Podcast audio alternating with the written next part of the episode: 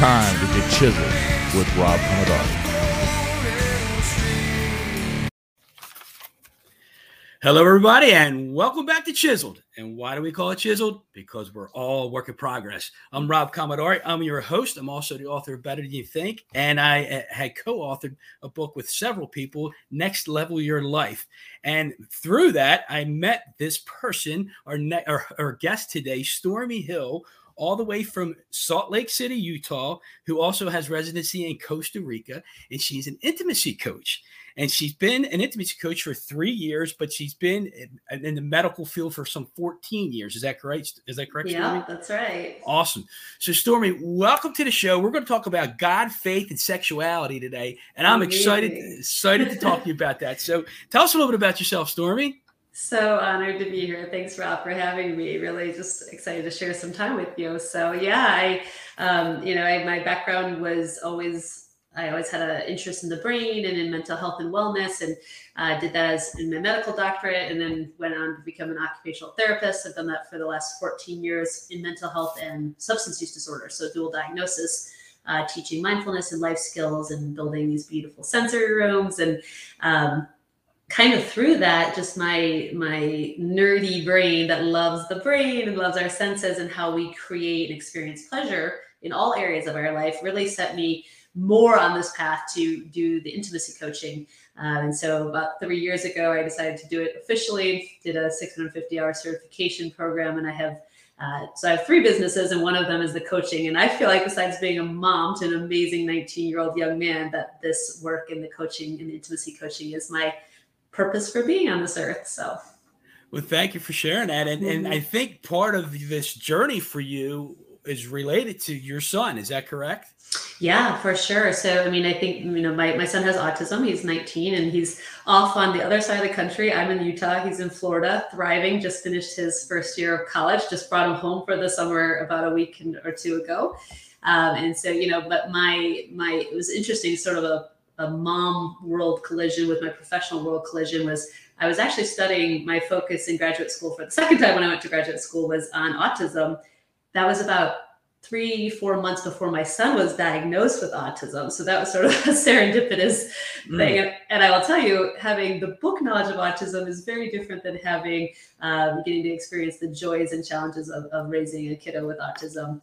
Um, but my worlds quickly collided, and that's that sort of really set me off on the path of learning everything I can about the brain and, and how we process our sensory input and how we just regulate ourselves in this world. I mean, I say the only thing that's for sure coming is another hiccup, another bump in the road, and so how do we learn to navigate that more successfully? So there are challenges, as we all know, correct? Mm-hmm. Yep, guaranteed. So I'm sure there's some people when they hear an intimacy coach, they're, they're like, "Oh, what's this going to be about?" Right? We're talking about mm-hmm. God, faith, mm-hmm. and intimacy, right? And, and, I believe my thought would be most people when they hear the word intimacy, they think of sex, mm-hmm. and I and I know that has there is something to do with that with sex and intimacy and relationships, and we're going to talk about that, but how that how how we incorporate that with God and our faith. So, do you want to talk a little bit about that? Yeah, I mean, I think it was so beautifully said what you just said there, right? We, we tend to be very myopic in how we view intimacy. When when we say intimacy or when we read something or hear something about intimacy, we automatically think of intimacy in the bedroom. And one of the things that I'm really passionate about teaching, um, just to the masses, but also to the clients I, that I coach, I work with men, women, and couples in the coaching, is that intimacy is really broad. Intimacy has so many different realms to it. And when we're so myopic about it, when we only think about intimacy in the bedroom, we're missing this huge experience of of depth, of vulnerability, of deep connection, you know, to ourselves, to our higher power. For me, it's God. Like so, my connection to God, my connection to my son, my connection to my partner, my romantic partner. So when we're really myopic about intimacy, we, we're really kind of only looking at like one little piece of the intimacy pie, so to speak. And so I love to teach on different kinds of intimacy and how do we cultivate uh, and curate experiences to foster intimacy. And I say from I say from the boardroom to the bedroom, right? So in all in all parts of our life. And so, you know, and even with pleasure, same thing. We, we tend to be really myopic when when we say pleasure, we think of pleasure that occurs in sexuality, and that is just one type of pleasure. And I have this joke that I my moniker, my desire in lifetime, my moniker is, is a pleasure pusher because I really want to help people learn to really consciously, thoughtfully, and kindly exercise that pleasure muscle to be able to have more joy, more pleasure, more vibrancy in all parts of life. And then when I'm working with couples to help them continue having that in the bedroom and in their sexuality as well. So outside the bedroom, how does someone create? How does a couple or a person create intimacy? Yeah, I mean, I think it really. I like the, the different depending on who you're reading, which model. There's different realms of intimacy they call it, and I really like to like think about nine different realms, and we won't go into every single realm, but you know, one of them is spiritual intimacy. So, how do you connect? First of all, yourself. What is your spiritual practice? How do you connect to your higher power. And again, for me, that's my closest relationship is my relationship to God. My most important relationship in my life is my relationship to God. And and so how do I curate that? How do I cultivate that? What's my practice? What's my, you know, what's my routine? What's my commitment? What's my discipline on that? And then so first and foremost, my own spirituality. And then how do I connect to my partner's spirituality? and help foster and facilitate their connection to their spirituality. And then this is the part I get so excited about. How do we bring that intimacy, the spirituality, the the the seeing the divine in ourselves and in our partner uh, into the bedroom, and that is that's what I call sacred sexuality. How do we practice sexuality in a way that's really secret? And our culture does not promote that, right? We we have a lot of very disruptive messaging when it comes to sex and sexuality, and so it's one of the things I really love to teach. I love to practice myself. I mean, I was thinking about you know being on this podcast with you and i'm like you know it's so interesting. I was talking with a pastor about this that i always say like god could have god could have had a procreate in any way but he gave us the gift of sex. He gave us the beautiful gift of sex. And so even thinking of sex as a gift is a huge shift right? And, and not having it be separate from feeling your connection to god. And, and i was just reading I actually just did a podcast on sacred sexuality that aired today, ironically, um, on my pod, on my podcast. But the, you know, what I read the study that was a Christian study, and it was it was 44 couples, and it was about what how when they were practicing sacred sexuality what did they experience and they said they, they experienced bliss they experienced hearing from god being able to be more attuned with god while they were practicing intimacy with their partner and obviously that's very different than just having sex be something we don't talk about, sex be something we don't communicate about. And so it's it's a it's a major shift in in how we approach sexuality. And I think it's a really beautiful, really powerful one. So how does one uh, find intimacy with themselves first and then because it's like you got to love yourself first before you can mm-hmm. learn to love mm-hmm. others. So how do you find mm-hmm. intimacy with yourself and then how do you learn to find intimacy with your partner? Mm-hmm. and, and, and, then because i think it's your, yourself your partner and then you, you, you bring it together. And i think you can have a dynamic relationship like that. So can you talk a little bit about that? Yeah i mean it's it's kind of really back to those realms right? So i always say for me it's god as my beloved then myself as my beloved and then my partner as my beloved in that order for me right? And this is an individual process. It's not that way for everyone but for me that's how i love best right? My North Star is my relationship with God. That has to be intact. That has to, I have to feel good about that. I have to be practiced in that. Then my relationship with myself, just like you said, Rob, it has to start with yourself, right? And that's all of it. That's self confidence, that's self love, that's learning to feel bliss and pleasure in your own life, not in the bedroom, separate from the bedroom.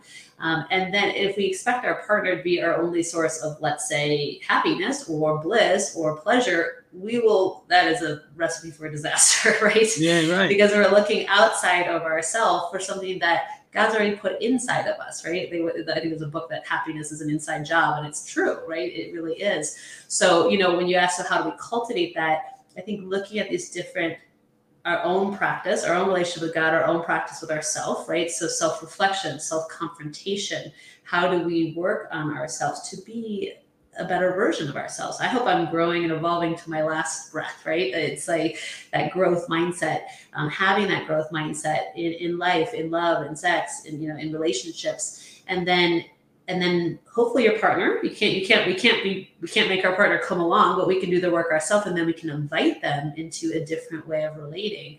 And so, you know, when I even when I'm working with a couple, if we're working, let's say specifically on sexual intimacy, we talk about how's their relationship like with their body? How do they resolve conflict? How do they repair and restore after conflict? So there's something called conflict intimacy, right? How do you navigate conflict? And not only navigate the conflict, how do you repair and restore after conflict? So there's all these different types of intimacy that play into having a deep, vulnerable, uh, you know, heartfelt, heart open, mind open connection with your partner. So now you have the connections with each other, and then you can celebrate that, as they say, in the bedroom, right? Mm-hmm, totally. If that's where it goes, right? And that's like, I mean, even even physical intimacy is different than sexual intimacy. So how do you maybe your partner's love language is physical touch. So how do you speak in their love language? How do you show gestures of love and affection? These are not sexual gestures of love and affection, they're physical. They might be sensual, right? So knowing your partner's love language is a, certainly a great tool to start with because you know the idea is that you could be showing gestures of love, and if it's not your partner's love language, it will it won't land for them. And to me, that represents intimacy. You're bringing a spirit of curiosity to understanding how does your partner best feel loved how does it land most deeply for them? And a lot of that has to do with our attachment style and our family of origin and so many other things. But how does your partner best feel love? And then doing things in that way that land for your partner, that's incredibly intimate. So, so then learning myself and learning my partners it, it, like would, would attract some of their love language or the intimacy language, let's call it that. And now I get up in the morning and maybe my wife or partner wants to have a cup of coffee and we can share our intimacies over over a cup of coffee. Is that possible? How does Absolutely. that Absolutely, right? So you're talking about, you know, in the love language world, you're talking about quality time there, maybe acts of service if you make your partner their cup of coffee or whatever it might be for the two of you. But, you know, I mean, it, there's a reason his, Gary Chapman's book is so famous is because it is so spot on about how we feel and can take in love and that's different so you know learning take this free online quizzes find out your love language find out your partner's love language read the book there's tons of workbooks out there on on the five love languages but it's a great tool to build intimacy because what you're and again i, I really bring intimacy back to a spirit of curiosity, right? And, and, think about your relationship, at least my relationship with God, got became much deeper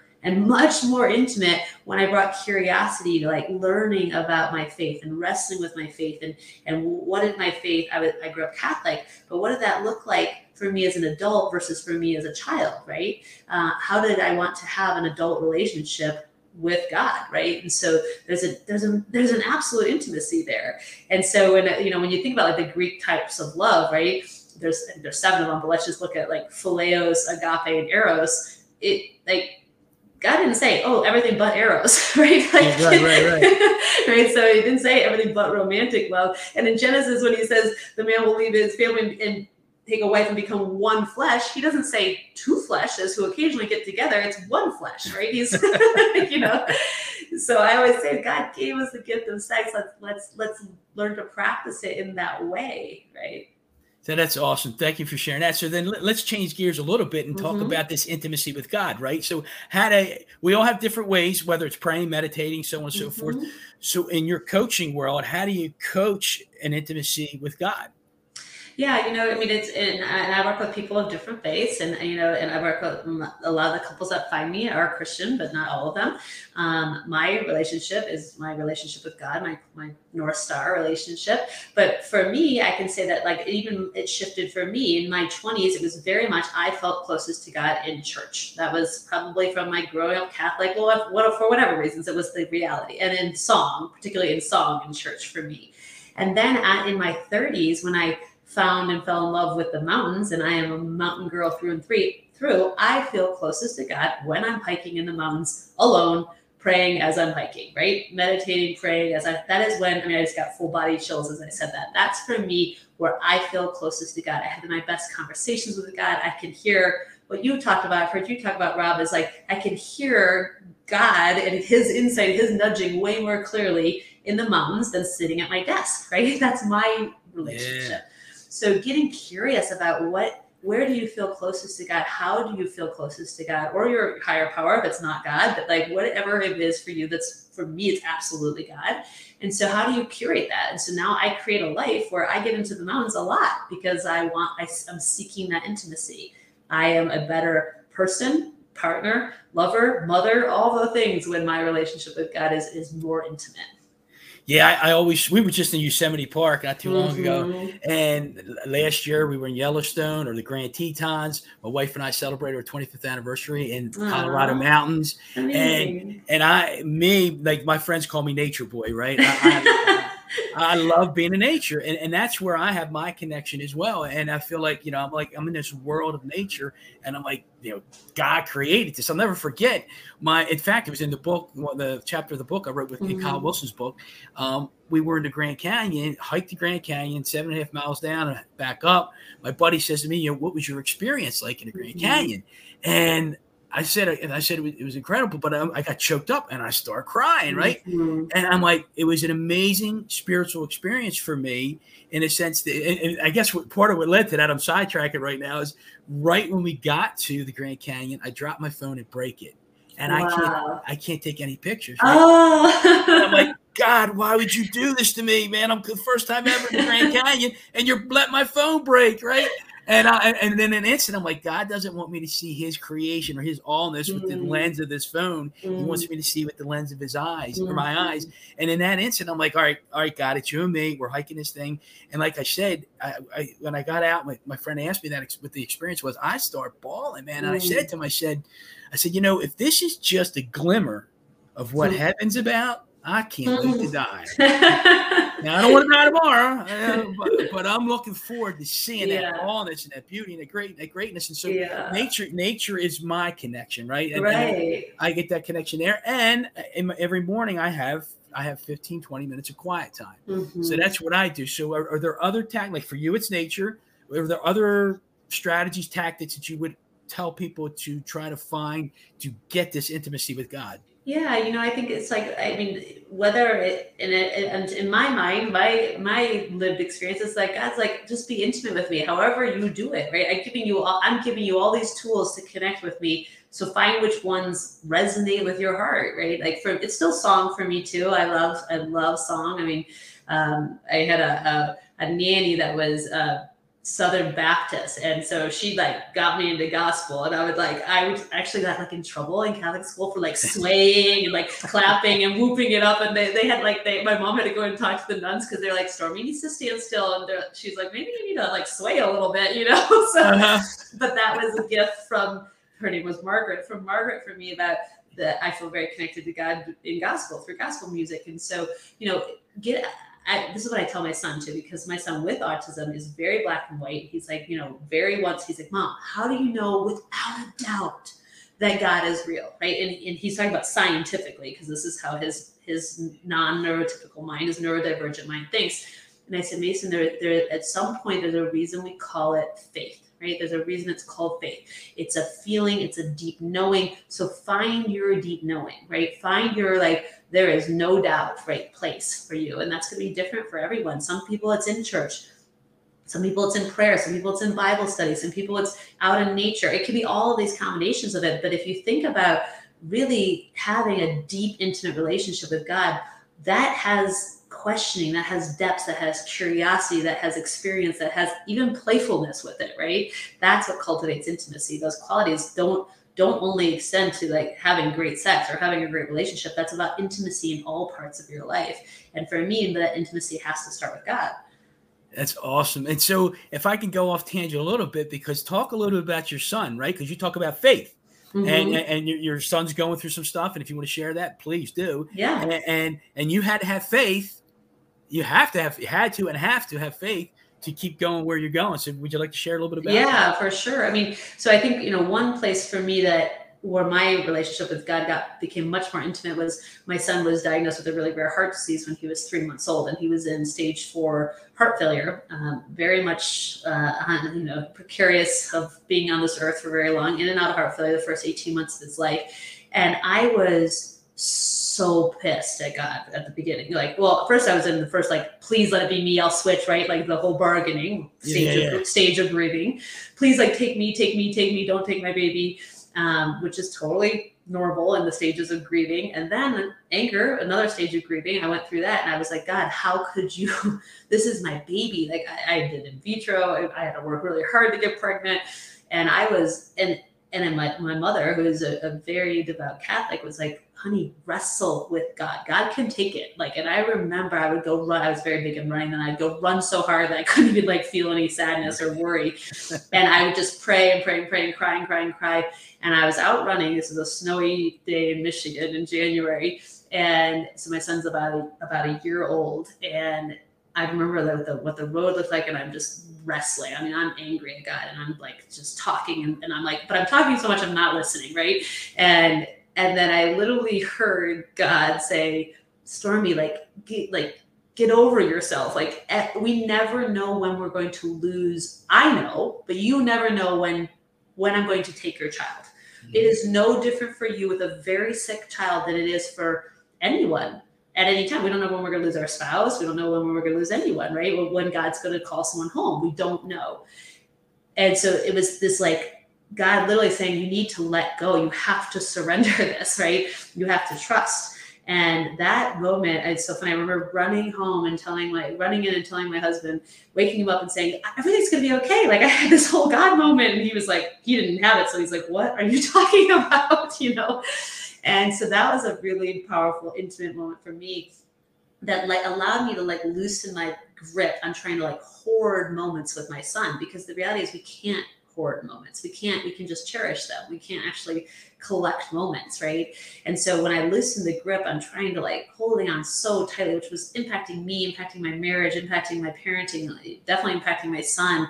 Um, to grab on that tightly. So when I when I surrendered some of that control, you know, that was when my relationship with God became more deep. And I knew that no matter what, even if my son were going to be going home, that I would be that it, I would be okay, that it would be okay. And that was that was so far beyond my human capacities. I you know I can't even begin to share. So. Yeah, it's, it's and I like what you said, or your mother said that wrestle with God. I love mm-hmm. that because I think there's people out there to think to think okay, I'm not allowed to question God. I'm not, I'm not, not allowed to come from that place of curiosity, like why this, why that, or even I'm not allowed to be pissed or mad at God, right? Right. So, uh, tell, talk to me about that. It, it, one, I think you know what the answer is, but but go a little bit deeper with it. Is it okay to be pissed and be angry at God? Yeah, I mean, I you know, for me, it's like I think of God as like the ultimate father, like right, the archetypal father. It's like, well, if you're I think what my mom says about parenting, if you're doing a good job parenting, you're like your kids are going to be pissed off at you at times, right? Like, right, right, right. You know, and so I think it's like, yeah, wrestle it. And my, I've had a couple times in my life where I really wrestled with something hard because what happened was I was putting it on God, right? Until the shift happens that like God gave us the blessing and the curse of free will, right? And there's all these things that happen, and something hard things just happen. They're evil evil is out there right?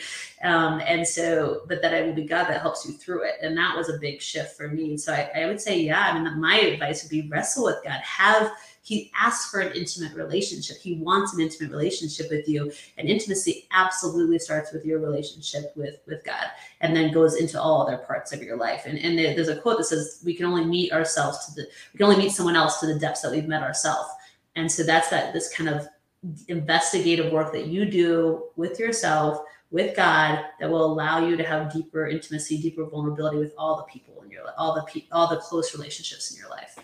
Yeah, that, I think that's profound because, uh, like, I think we can all get angry or get pissed, but in that, and I we use the term wrestling because when mm-hmm. you're angry, when you're pissed, you are wrestling mm-hmm. with it, whatever that situation is, the uh, uh, the the hurt, the injury, whatever it is, you're wrestling with it, and I, I think we get closer to God when we question Him, because mm-hmm. then at some point, I, I, think He gives us the answers if we listen. And mm-hmm. the way to listen is to get a little closer and to get a little right. closer and to right. get a little closer.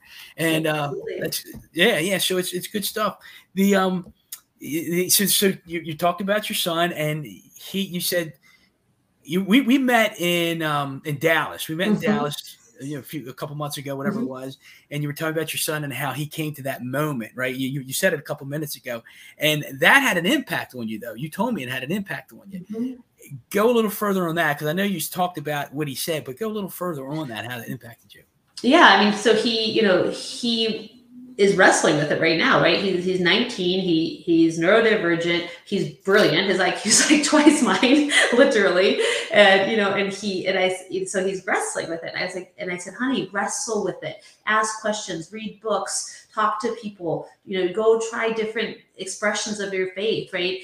And and find out what your north star is find out what resonates with you but wrestle with it right? And and i actually even suggested i was like read read stephen hawking's because he's so be- brilliant. Like he was a i would say an evangelical atheist of some sorts till the end of his life where he was like there is something that science i has proven scientifically that science can't prove right? And i think about my son he's a walking miracle which I'll share that funny story in a second, but he, and yet he's struggling with how to believe in miracles. And I, and so I said to him, you are literally a walking miracle. Science would say you should not be on this earth. Like research would say with the disease that you have and the stage that it was in, you should not be on this earth. This was when he was three months old. He's now 19.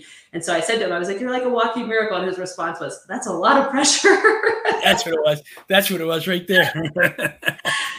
so, but I said, Yeah, well, it's still the case, right? So I just think it's such an interesting, and I, I like, you know, and he said, Mom, would you be disappointed in me if I like, you know, not sure what I believe? And I said, No, I mean, welcome to mother's or parents' fierce love, right? It's like, I'm like, but wrestle with it, ask questions, don't settle for not knowing what you what you believe not exploring what you believe and you are literally walking proof of a miracle yeah yeah so so you said he asked you is it okay that i feel that way right? Is it i don't want to disappoint you.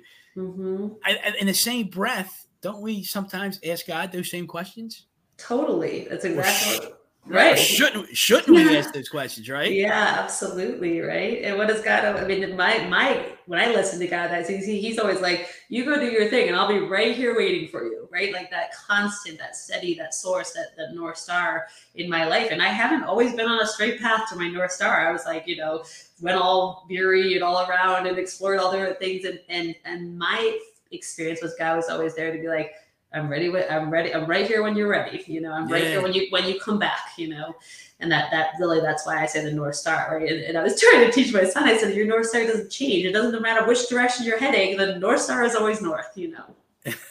that's great. Mm-hmm. That is great. So you talked about a few minutes ago about hoarding the moments, right? Mm-hmm. And, and you, God said to you, "Hey, you got to get over yourself." And, and, and so I live for the moment, right? I love the moments and, and I mm-hmm. experience joy in the moment. And, and so how it's hard, like, like you talked about surrendering and, and get over mm-hmm. yourself, stop hoarding the moments.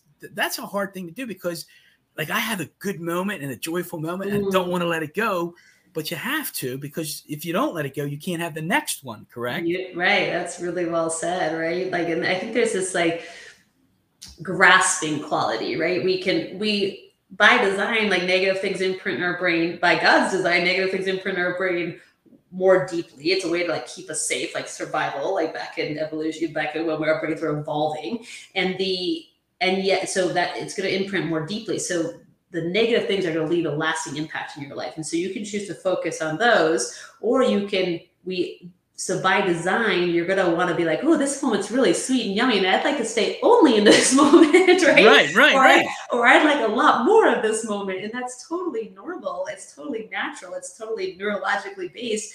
And the practice, I, for me, I believe is is that surrender piece of like knowing that the next moment is coming, it might be better, it might be worse, it might be anywhere in between, but it is coming. The next moment's going to come, and there will be. It will always change, right? So it will. So like when we, when you feel, which I have felt many times in my life, when we feel a grasping onto something, then it's it's an opportunity to like lean into that surrender, right? And that allows you to also know that even in hard moments, this too shall pass, right? This too shall this too shall pass. I can only tell you the only thing about emotions is that they will change. Yeah, you know, yeah. right? Which is why I don't think love is an emotion. I think it's a force, right? It's like it is not. An, I mean, if if it's practiced well, it's not an emotion. It's a force, right?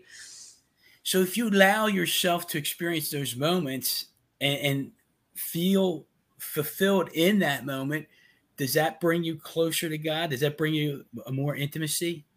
Yeah, I mean, I think absolutely right. It's about it's about presence, right? Like to be really present with the moment, whether it's amazing or hard or everything in between. And that is not easy. This is a practice, right? It's really, but think about let's think about relational intimacy with your love partner.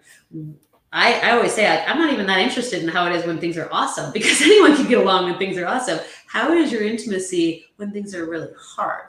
When things are stressful, when th- when you're angry, when when stuff has gone wrong, when you're stressed out, when you're hangry, whatever, whatever you are. Angry. Like, right. When I was dating my partner, we've been together five years. I literally was like, I'm not even interested until we have our first conflict. And he was like, What? Because I wasn't even interested like in the longevity potential of the relationship until I saw how we navigated conflict. Because there is, like I said, there's the intimacy, conflict intimacy.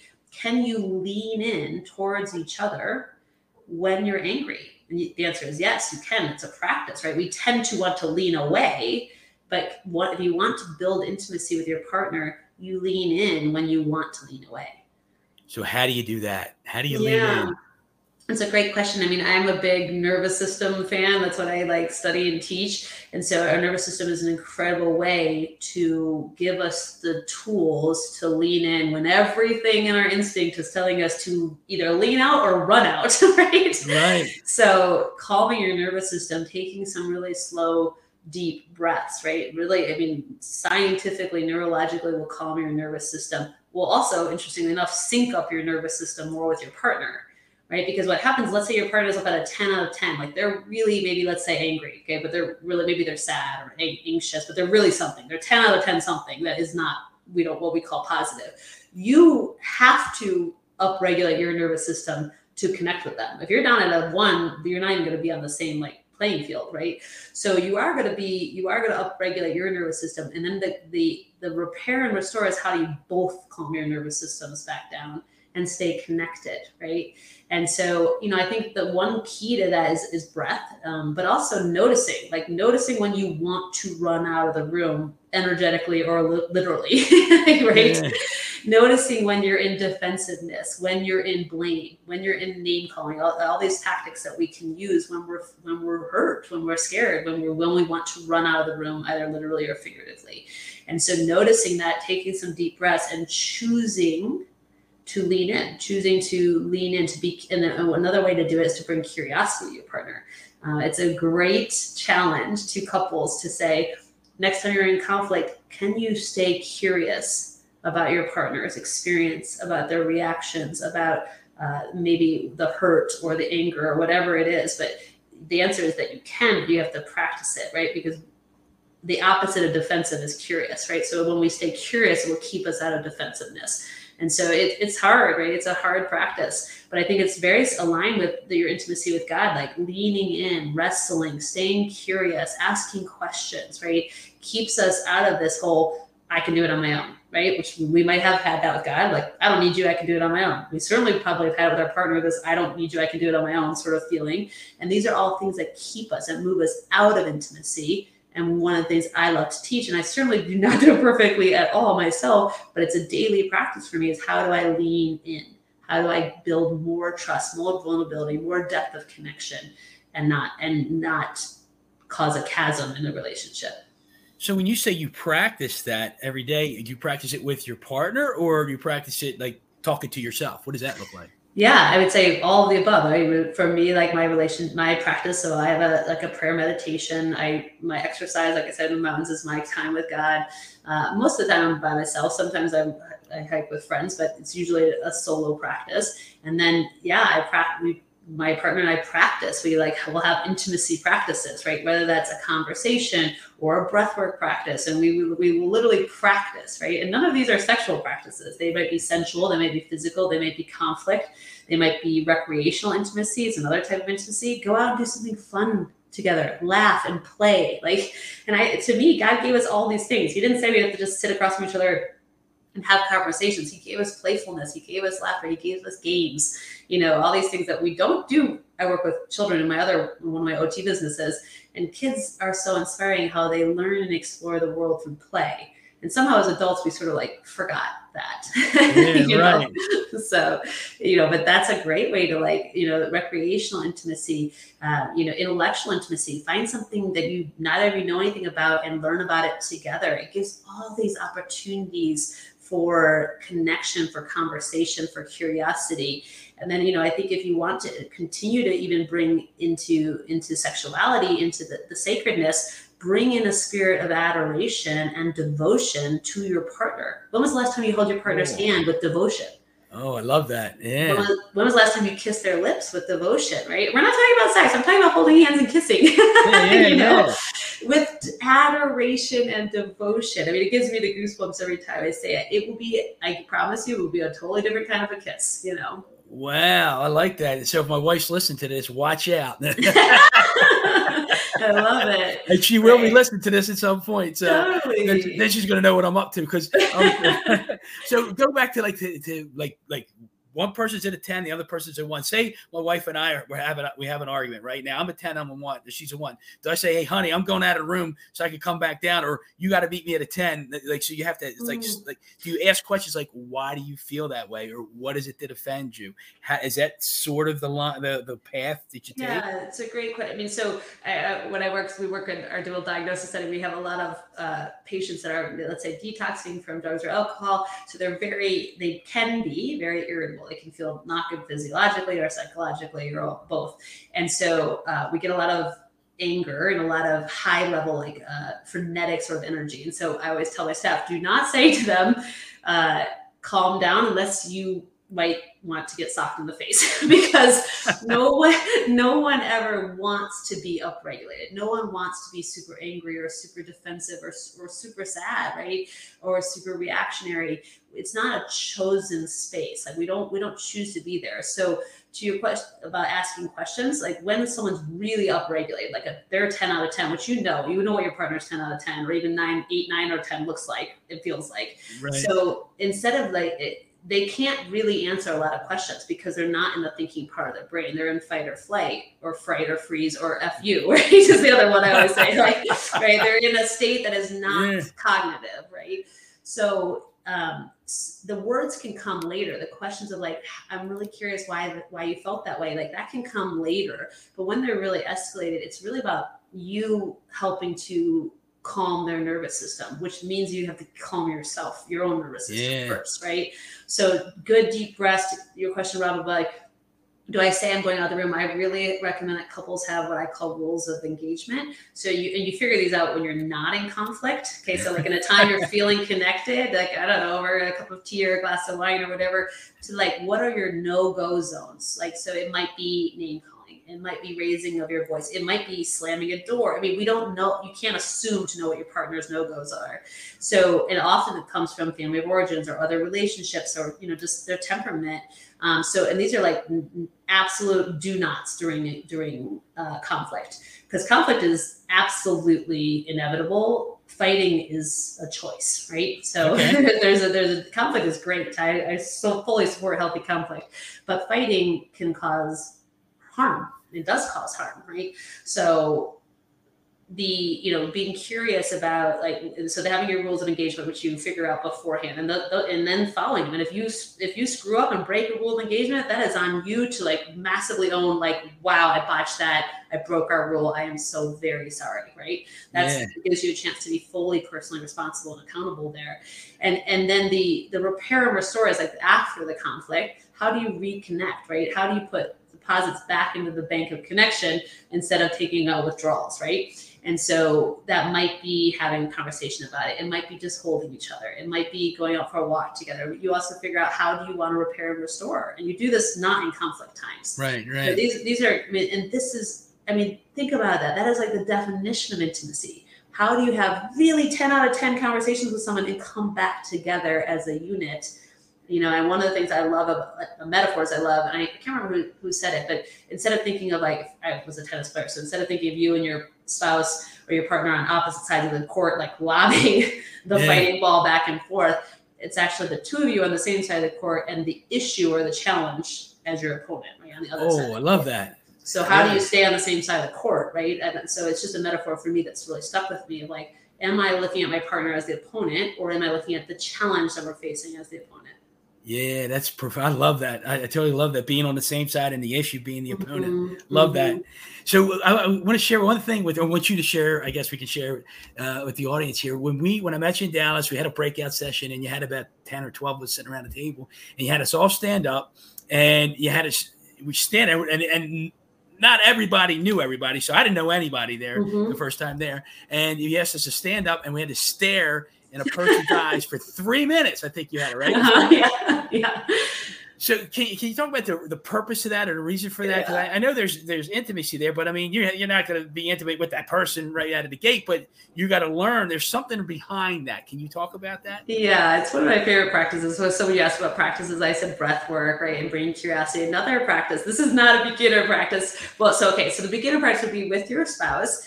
Um, it's it's called eye gazing, and it is a non-verbal, so it's a somatic means of the body practice for deeper connection. Okay. Um, and it's very awkward for most people when they're first doing it. I had you guys doing it and you were strangers, right? Because I don't know if you remember, but I mentioned that, that one of the teachers, uh, big teachers in this space, they she says that you we usually only eye gaze with someone when we want to fight them or you know what them. Right, right, right. and so the, the idea is with your partner, you're not. This is not about sexual intimacy. This is about deep connection because it's non-sexual. Um, so like in a moment when you're feeling connected, the practice would be you literally set a timer on your phone, and this also calms your nervous system because you don't think you're going to be staring into each other's eyes in perpetuity. but you set a timer, let's say for two minutes or three minutes. That would be the most I would do. And you literally just look into each other's eyes softly, right? You're not staring, you're softly looking into each other's eyes with no words. It will feel awkward. You'll find that you're like want to laugh or you want to look away, or maybe emotion comes up, or you're holding your breath, and you just keep breathing and you and you look into your partner's eyes. The idea is it is literally the definition of intimacy to see and be seen. And that does not have to do with words. That is a, a deeper connection, right? In the they say the eyes are the window to the soul, right? So you get to see. You see your partner. You might see their pain. You might see their beauty. You might see their, you know, their hurt. You if you if you the, the advanced practices do it when you're in conflict, and then you might see their anger. You might see their defensiveness, right? But it cuts through the story and the words and the patterns that relationships can form. That couples can form the conflict patterns, and it, it is a much. It, you start to see your partner's humanity you start to Mm. see also their divinity right you start to see the divine in them um, them as a as a being from god right? Like it cuts through so much of it. So it's an amazing practice. It's one of my favorite practices. You guys did it as strangers. The practice for your listeners would be to do it with you can do it with a partner. If you're single your, your spouse if you're single do it with a really good friend. I mean it's it's because it is not sexual in any way shape or form. It's about a deep sensual intimacy. It's very it's and what you guys experienced and you a lot of you shared in dallas is that there was a moment where we went from like super awkward to much more relaxed and that's basically what that is neurologically is your nervous system calming down right and so it's really cool to experience that with a partner. So I highly recommend it. If you're going to do this practice when you're connected, when you're feeling connected, two or three minutes, and then have when the alarm goes off, then it's like, then talk about it. You can laugh and be like, oh my gosh, that was so awkward, or oh my gosh, that was so amazing. Whatever it is, you, you have a couple minutes where you just share how that was for each of you. Yeah, that's cool because I because I remember like we were like there was two guys like I didn't even know him is Eberly or Eber, Eberly. Uh-huh. And, and uh, so I didn't know him. He didn't know me. And we're just looking at each other. At first, it's like a standoff, you know. and then the shoulders start to relax a little bit. yeah. But it's good. So I, I really, I really appreciate that because I, I think I had a moment. I said, "Man, I don't know when's the last time I gazed in my wife's eyes for three You minutes." did share. It was so beautiful. Yeah, right? yeah. And I'm, I'm like, I got home. I said, that's, I told my wife we're gonna do it. We haven't done it yet. I'm like, I got to do this. I got. Now you're gonna do it. And everybody's everybody's gonna hear this, and they, they're gonna. Rob, did you stare into your wife's eyes yet? And then always Yeah. no, he hasn't. And I'm like, yes, I have. It's a really beautiful. I've done it with my son. I've done it. I mean, it's a really beautiful practice. Someone asked me about doing it with an adult child, and I mean, I would say you just use your guidance, but you could. It doesn't. It, could be with anyone that you're wanting to deepen that relationship with. But I, what I will say is that you will see them in a different way, and it's really right. In intimacy is into me see. Right. You're Oh, really giving someone the the you're giving what a, what a sacred space. What a beautiful space you're giving your partner time to literally just look upon you and for you to look upon them with no words, right? Wow. Yeah, like I, I, I was thinking about my wife, but I didn't think about having that, that three minute stare down, if you will, Mhm. with with my kids. How powerful would that be? I, Mhm. I get a little emotional just thinking about it because I, Mhm. I, I, I could I could imagine where we're to go, even though there's no conversation. But. I, I could see the tears flowing because I could just see, see like the history of our me raising the kids and maybe the Mhm. heads we butted and the good times we had, and I could just envision all that as I'm staring into his to his or her eyes. right? And uh, I, I like that. I, that's a takeaway for me today to do that with the kids. It'd be awkward, but uh, oh, it's totally awkward. I mean, my son was like, "This is the worst three minutes of my life," you know. That's great. but that's... what I felt was, I just felt I saw such depth in him that I hadn't seen in that way before. That was my experience with him. I don't know what his experience was with me, but that was my experience with him. So. And I think that's the key, seeing the depth in others. I love that. I love that. Mm-hmm. So uh, as we finish up here, I got to ask you this question, and I'm going to ask it a different way. I usually ask it one way, but I'm going to ask it a different way. Where else in your life, or how much more chiseling do you have? Do you, do you think you have going on in your life? Oh my god! Ooh, I just got full body chills. I I love the name of this podcast. As you know, I was like enamored from the moment I heard it because I I really believe I mean, I love the idea of starting with a piece of like rock, maybe even muddy rock, and coming out with this gorgeous sculpture, right? This right. this unique work of art, one one in a million work of art. Um, and God gave we are all literally completely unique. How cool is that? Even our thumbprints. I mean, it's just so so cool that how unique we all are given God given gift of uniqueness. So long winded way of saying, I, I mean, I think there's a lot of chiseling left in my life and it feels really, I mean, at, at 42, I decided to change careers again and do the intimacy coaching. Um, I'm in a new phase of my son being off to college, and empty nester and kind of living in Costa Rica and Utah. So blessed to be in these two fabulous places where I feel so much nature and so close to God.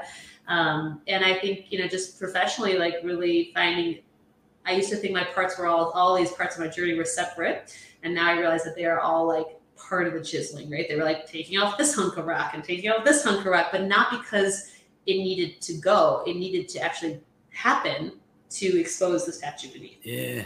Yeah. Like the evolution of it, right? Mm-hmm. Yeah. Mm-hmm. Wow. So, so, Stormy, if people wanted to get a hold of you, how could they do that?